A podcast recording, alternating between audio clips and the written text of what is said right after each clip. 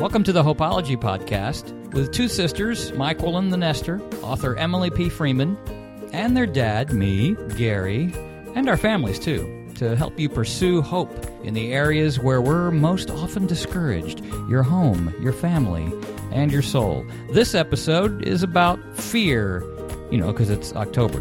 Dad and the girls talk about being scared, which of course can mean worry and anxiety. That sounds like fun. Emily starts off this segment.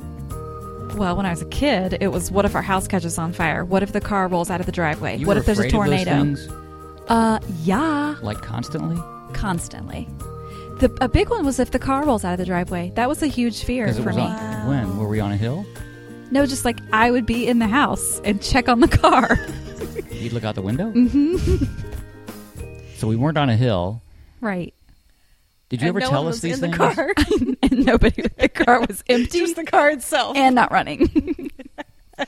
but I but I did worry about it when we were in the car. Absolutely. What like if we were about? parked that it would start to roll. Why? Did that ever And be happen out to of you? control. Sometime when you were a kid, maybe? I don't. if it did, I don't remember.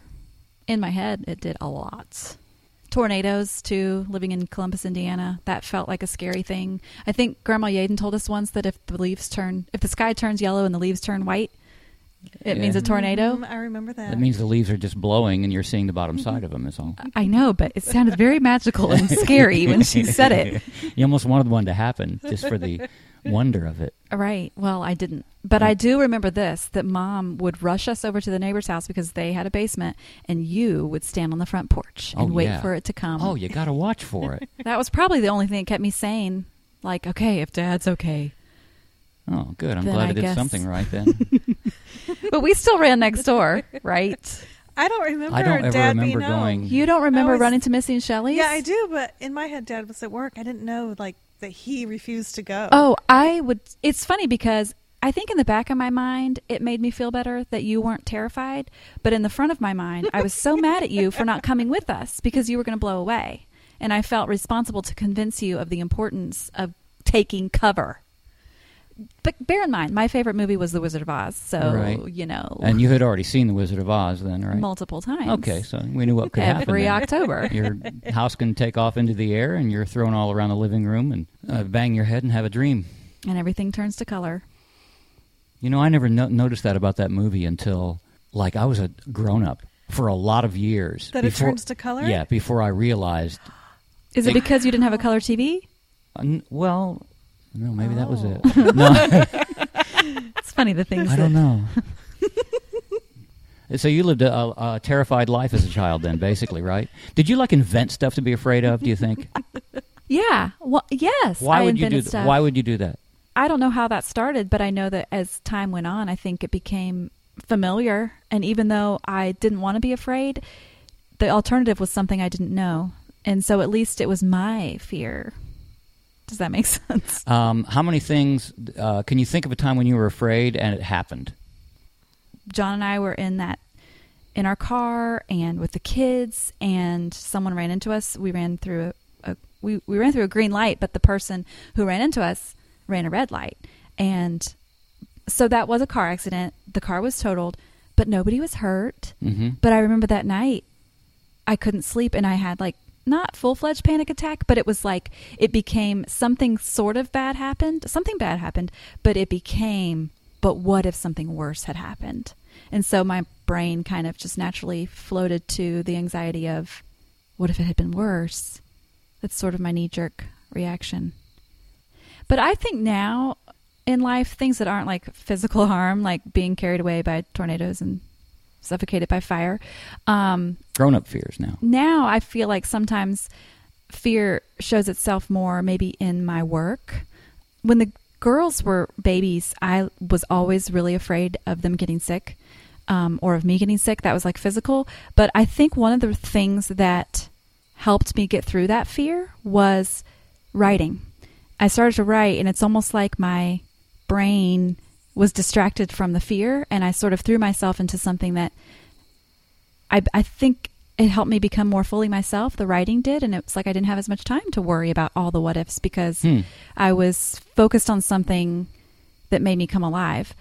But then fear creeps in in that area of life in a lot of ways because sometimes I think I, when I think about saying yes and no, sometimes I say no for fear of maybe I'm not cut out to do that thing. But then sometimes I say yes out of fear because I'll miss I'm afraid I'll miss out if I don't say yes even though I'm not sure that's something I really want to do. Why do you think you're afraid? What ki- what what does all what does fear for you have in common? Part of it is me feeling like all the things are up to me and that I have to maintain control and if it's something outside of that then I don't know. I think with me it's stuff like that. It's like it's up to me. But I know like when I first when I believed in the Lord, that's what I did. Was I gave up control because I st- I stopped and thought about all those things that I didn't have control over. Like do I have control over if I have cancer? And do I have control over if I lose my job or do I have control over if Brenda loves me? And even though I could be confident in all those things, but I didn't have any control over them. Okay. But what about this? We watch scary movies on purpose and pay for it. And we ride roller coasters on purpose to be scared. Well, you can deal with those fears. You know, just don't watch the movies or ride the coaster. But what about the scary stuff that you can't avoid? How do you find hope there? We'll get there in a minute. But first, Myquillyn has some other fears. when Emily was talking about when when she was afraid when she was little of things, I don't ever remember anything I was afraid of. Like I just never it never occurred to me. I never lived that life. Isn't it weird? Because you're in the same family, so you would think that if Yeah. something was scary, it would be scary to everybody. Yeah. I cannot believe what you're saying right now. I mean, first day of school, I got nervous. What did I even think about? What did I consume myself with? Well, it wasn't Picking berries and acorns and making stew. You lived this like charmed childhood, I, I had a very charming. Meanwhile, childhood. I was twiddling my thumbs, Meanwhile, rocking in the twelve corner. inches away in the same bed. yeah, we shared a bed, by the way. How could I have been so afraid? Probably because you fell asleep so fast at night, and I was by myself. you were the one having to keep, worried. stay awake. I had to keep it all. attention. I worried about people cutting through the yard. like, remember how people would cut through from the busy road where we lived to the alley behind us? Yeah. And I would hear them do it in the night, and it scared me. Because what if they were killers? And they weren't. They were like teenage kids, like cutting through. big deal. It's like one of my big fears. Well, I feel like Chad is now how you were as a kid. what do you mean? Like he's l- happy-go-lucky. I mean, how I was as a Right. kid, not how you were. and I'm because of that. Like I have to not be. Oh, you've switched roles. yes. I'm sorry. I know how that is. So do you? But do you, I have to think and worry about everything. is that because if Chad did worry about it, Uh-huh. would you worry less? You think? Mhm, Yes, okay, if- absolutely, one hundred percent. when I'm you- embarrassed when- and ashamed to say, When you were a kid, someone has to be thinking about this stuff. did you know Emily wasn't? No, Okay, no, so it it's didn't not- ha- not the same when you were a Yeah, kid. I didn't think of it then, but like as an adult, I feel like well, some adult has to be aware of this and okay, we need to make sure we have enough. How are we going to pay for college? How are we? Are we fully insured? But is that f- fear? It keeps like, me up at it night. feels like fear to you. That yeah, that times a thousand. So you're like a real grown up because you worry about like money and responsibilities. I worry about yes. and I worry about made up things that might no, happen. Yours aren't made up at all. Well, they are in that. I mean, I worry about. it's the dumbest way to say it. Your car rolling out of the driveway. But now, what's the equivalent now? I still worry about like the well being of the people that I love, people who I love, and know like that will keep me up at night sometimes. Is but it's not like I have a. I'm looking at something that's happened and I'm afraid of it. It's more I'm looking at the possibilities of what could happen or seeing what's happening to people around me and being afraid of that.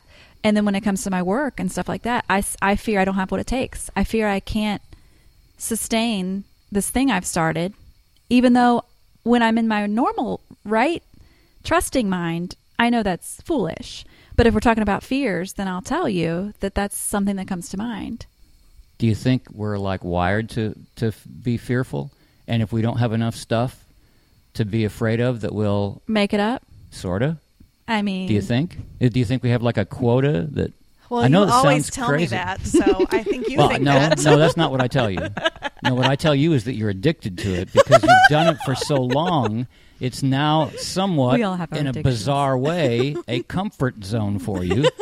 You don't know what it would feel like to not worry and be afraid. And so it has a bizarre comfort level to you. That's what I say to you. Okay. It's not the same as having a quota of fear. So once you're addicted to it, though, you will invent things because you'll be, so I'm, I'm not worried enough. Something must be wrong. I'm not worried enough. And so then you have to come up with some, you know, well, stir. we really do have to pay for college. well, I'm not saying that, that. I'm not saying that you do that. I'm just saying that I just think it's possible that that can happen Yeah. Well, and two, I think it's if you live a lifestyle of it. to have if things are going all right is to think any minute now something bad will happen because it's almost like Yeah. when you're in the hard times you worry about the hard times and when you're in the good times you worry when the hard times are going to come. Something's going going to go wrong. right which is a really terrible we way all to do live that. We all do that. Though. yeah One of my most peaceful times was when we were in the depths of debt. It 2008. I remember laying in the bed in the front of that house, and the Chad was in the car industry, and we didn't have, we didn't know where we were going to pay our bills from because he had always done so well and had changed jobs, lost a business, went back to an old job, and so we had this plan to pay off our huge amount, like $150,000 worth of debt. And Now that's something to be afraid of. Yes. And so we had a plan, we had it under control, and then the bottom dropped out, and he stopped making the income that we needed to be able to pay that off, you know, before our kids were old and gray. And I just felt at peace about it because it was so out of control. It's almost like if it was so out of control, I'm okay with it. But if I have a little bit, if I feel like I have something to do with it and it's my responsibility, then I can't let I can't shake it. I can't come to terms with it. Because I could do extra work. But then, back then, I was homeschooling. Wasn't anything you could do, yeah, so therefore you didn't worry. trusted. Oh, yeah. Why wouldn't you worry more though? I don't know. I I just my worst fear had happened. We were hugely in debt, renting a house, had bad credit, and that was the thing that I always kind of dreaded. Do you ever run uh, run that question then through your mind now? Like, what is the worst thing that can happen? Yeah. And and then and then take it to all of it to to, to the very end. Well, there's many worse things, but Yeah. in that vein. And, in, in, in, any particular thing you're thinking of, if, okay, what's the worst thing that can happen? And you just run it right to the the absolute worst thing and get to the end of it, and Right. then then ask yourself, okay, how bad is that? What's that worth? and yeah. then suddenly we're in debt again, $150,000. Well, you, when you were one hundred and fifty thousand dollars in debt before, you didn't worry about it, and you got out of it. It was a lot of work. but you didn't worry about it. I mean, there was a time when you didn't. So it's so- funny that you So said that basically, I should get back the in debt. most peaceful time Was was, when- when, you were in was was debt. when it was the worst, Yes. and you there's nothing you could do. totally. We just so if only so then if if only if only you could be completely out of control and know it in everything and not you- be in debt. then you could rest. Wouldn't right? that be awesome? I mean, this is we're all the, we're all no, we're all the same. It's true. It's the same for all of us. Well, sometimes I think to myself, I'm just going to take. How about let's just take a week off yes. of worrying yes. and about I've it. tried that. It doesn't work. And if I if I want to worry next Monday, it will still be waiting for me, Have you done and it? And I can pick it back up. Not for a whole week, but I've done it for like a day or so at a time. Um, but sometimes when I I can work myself into a crazy and and then anxious, anxious, and then spiral down and and whatever. Which I watch my kids do this, and it's almost funny because I'm like, okay, I can see your thought process is happening right now. yeah, But when it's needed, You me, can't apply it to yourself, No, so. of course not. Um, at the beginning of this week, I thought, okay, I get to decide. Like, I know that I have anxiety, and it's sort of like you've said this before, Dad. It's sort of like right here at my shoulder, and I know it's there, but I don't have to look at it, and so it's it doesn't necessarily go away. But I don't have to. I think that was some other smart person. That I don't that. have to let it in. It's like the do- it's like I'm standing against a door and I can open the door and the anxiety can come in, but I'm choosing not to open the door. And this week I've chosen not to open the door and it's made a difference. I'm not saying that it's Wow. been a perfect week, okay, but I've recognized I have a so choice. you can do that though. It's possible to do that. Oh, I think it's possible. Absolutely. Why would you not do it then more often or? Um, because it doesn't always feel possible, and I tend to follow my feelings sometimes more than my like logic of knowing that I have that choice. Is there a bizarre comfort in being in fear, anxiety? Sure, I think so. I think that we get used to it though. It's like what you said. It's What like a way that it's you a strange cope. place. It's a dumb way, but I do it. Hmm. I heard someone once say, you know, the verse that says perfect love drives out fear. And he said the opposite is also true. Fear drives out love. And I've experienced that. I think that's really true. Who said that? I need to give him credit. Yeah. If you know who said that, let us know. So, where's the hope? Well, here it comes, beginning with Myquillyn, and a time when you're afraid, but it turns out okay. When I never thought we would buy another house, and now we do have it. How long were you afraid that you'd never buy another house? Since the day we sold our last house seven or eight years ago, You thought you'd never buy another house? I just couldn't see how it would ever work. I knew we probably would one day, but um, and by buying a house, I don't mean like, and now we bought our dream house. I just mean like, kind of settling down and having a place and feeling like our kids have a place to call home that we're not moving them around. It wasn't really about having like my choice of countertops. It was more of What it means, what home yeah, means. Yeah, and just And you- kind of being like done with that stage of life of the unknown and moving and where are we going to be and all of that. So, how did you handle that fear then while it was going on? Uh, I embraced where we were and tried to see the good parts about where we were, and there were lots of good parts actually. Once I got over it, living in rentals for four or five years does that to you. You realize, oh, I can complain and take up my whole kid's childhood waiting on my next house. So I just finally decided no one even has to know that we're renting. I'll just pretend like this is my real house. That's what I did.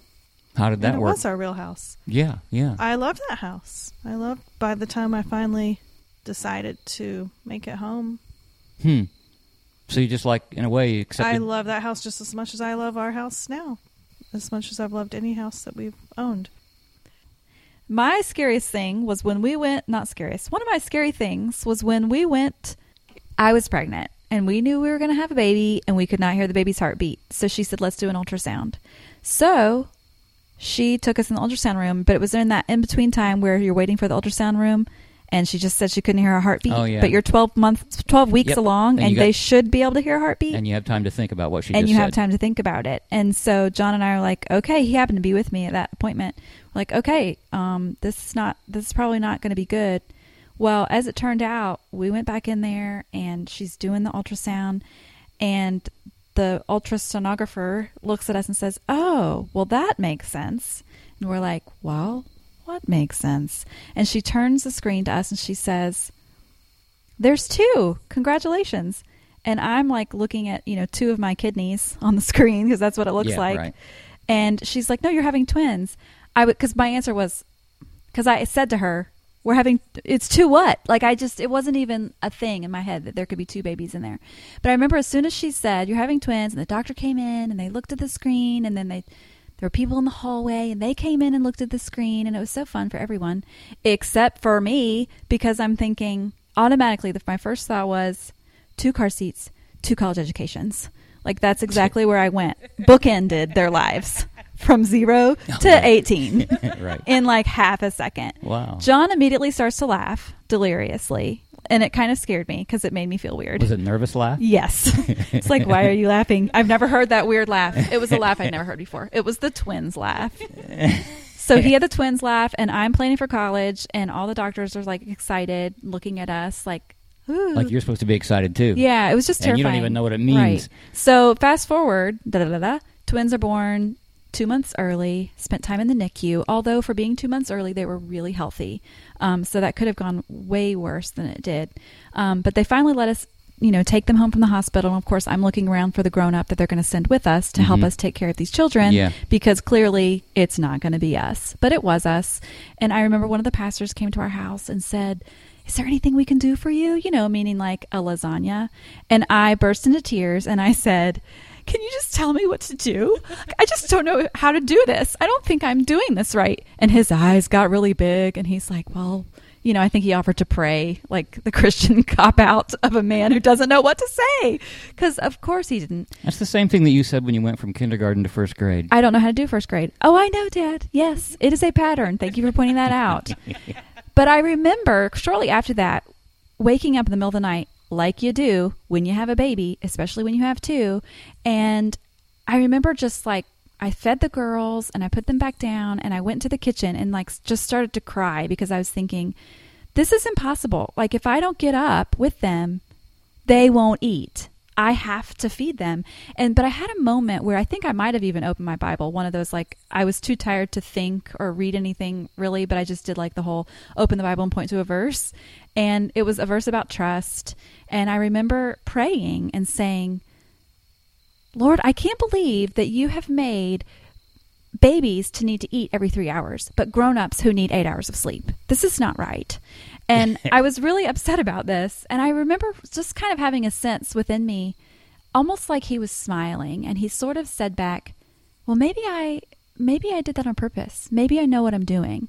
Um, and it wasn't even like words. It was just sort of a feeling like, okay, there's something that I want. I want to learn in this process of being exhausted, feeding these children, because there was a fear. The deep fear was, I can't keep this up, or that I'm all by myself, or it's all up to me. But in sort of that moment in the middle of the night, and in the hardest part, really, because they were still very tiny, and I still didn't really know what I was doing, but it was sort of like knowing that he knew what he was doing, that he was with me, and that I I didn't have to know how we were going to do this for the next 18 years. I just had to know sort of how we were going to do this for the next 10 minutes. And that was and that was okay. And in that moment that night, that really helped me. I run ahead to the future and then I often sort of live in the regret of the past. And those two things, it's like that's fear pulls into the future and drags you into the past. But if I'm willing to stay in the moment, I think uh, that's the least fearful place in a lot of ways, is right where you are. It can be. What do you do? I do the cliche that sounds so cliche, and but it's trust the Lord. There is a God. He's very big. He's in control. He loves me. I've read how much He loves me. The spacecraft that we send out cannot get to the end of the universe to see the end of the universe, and His love is bigger than that, it says. So I'm not very successful at it. But if I ever want to and tell myself to do it, it always works. If I really believe that there is a that there is a God and that He loves me and that He knows me and that He created me for certain purposes, and He's but even if I don't accomplish the purposes, He doesn't reject me for it. He's not judging me for it. And uh, he says he's completely sufficient and adequate for every emotion, every fear, every concern, every hope, every dream, every disappointment, every discouragement, every threat that I would ever have. He says he's completely uh, sufficient for all that. And so I just remind, try to remind myself of that sometimes. And so a lot of times I'll have to do that right out loud. And I'll try to remember those verses that, that um, tell me things like the, when the perfect love casts out fear so I'll say some things out loud to myself. And I may have to do that a whole lot. Stop looking at me. Take that out. You have a fear of being looked at. I'm afraid of being looked at. And cut. Uh, to connect with the Hopeologists and to find hope and encouragement for your home, your family, your soul, visit hopeology.com. Or write to us with suggestions or ideas or criticisms or anything at hopeology at gmail.com. Thanks for listening.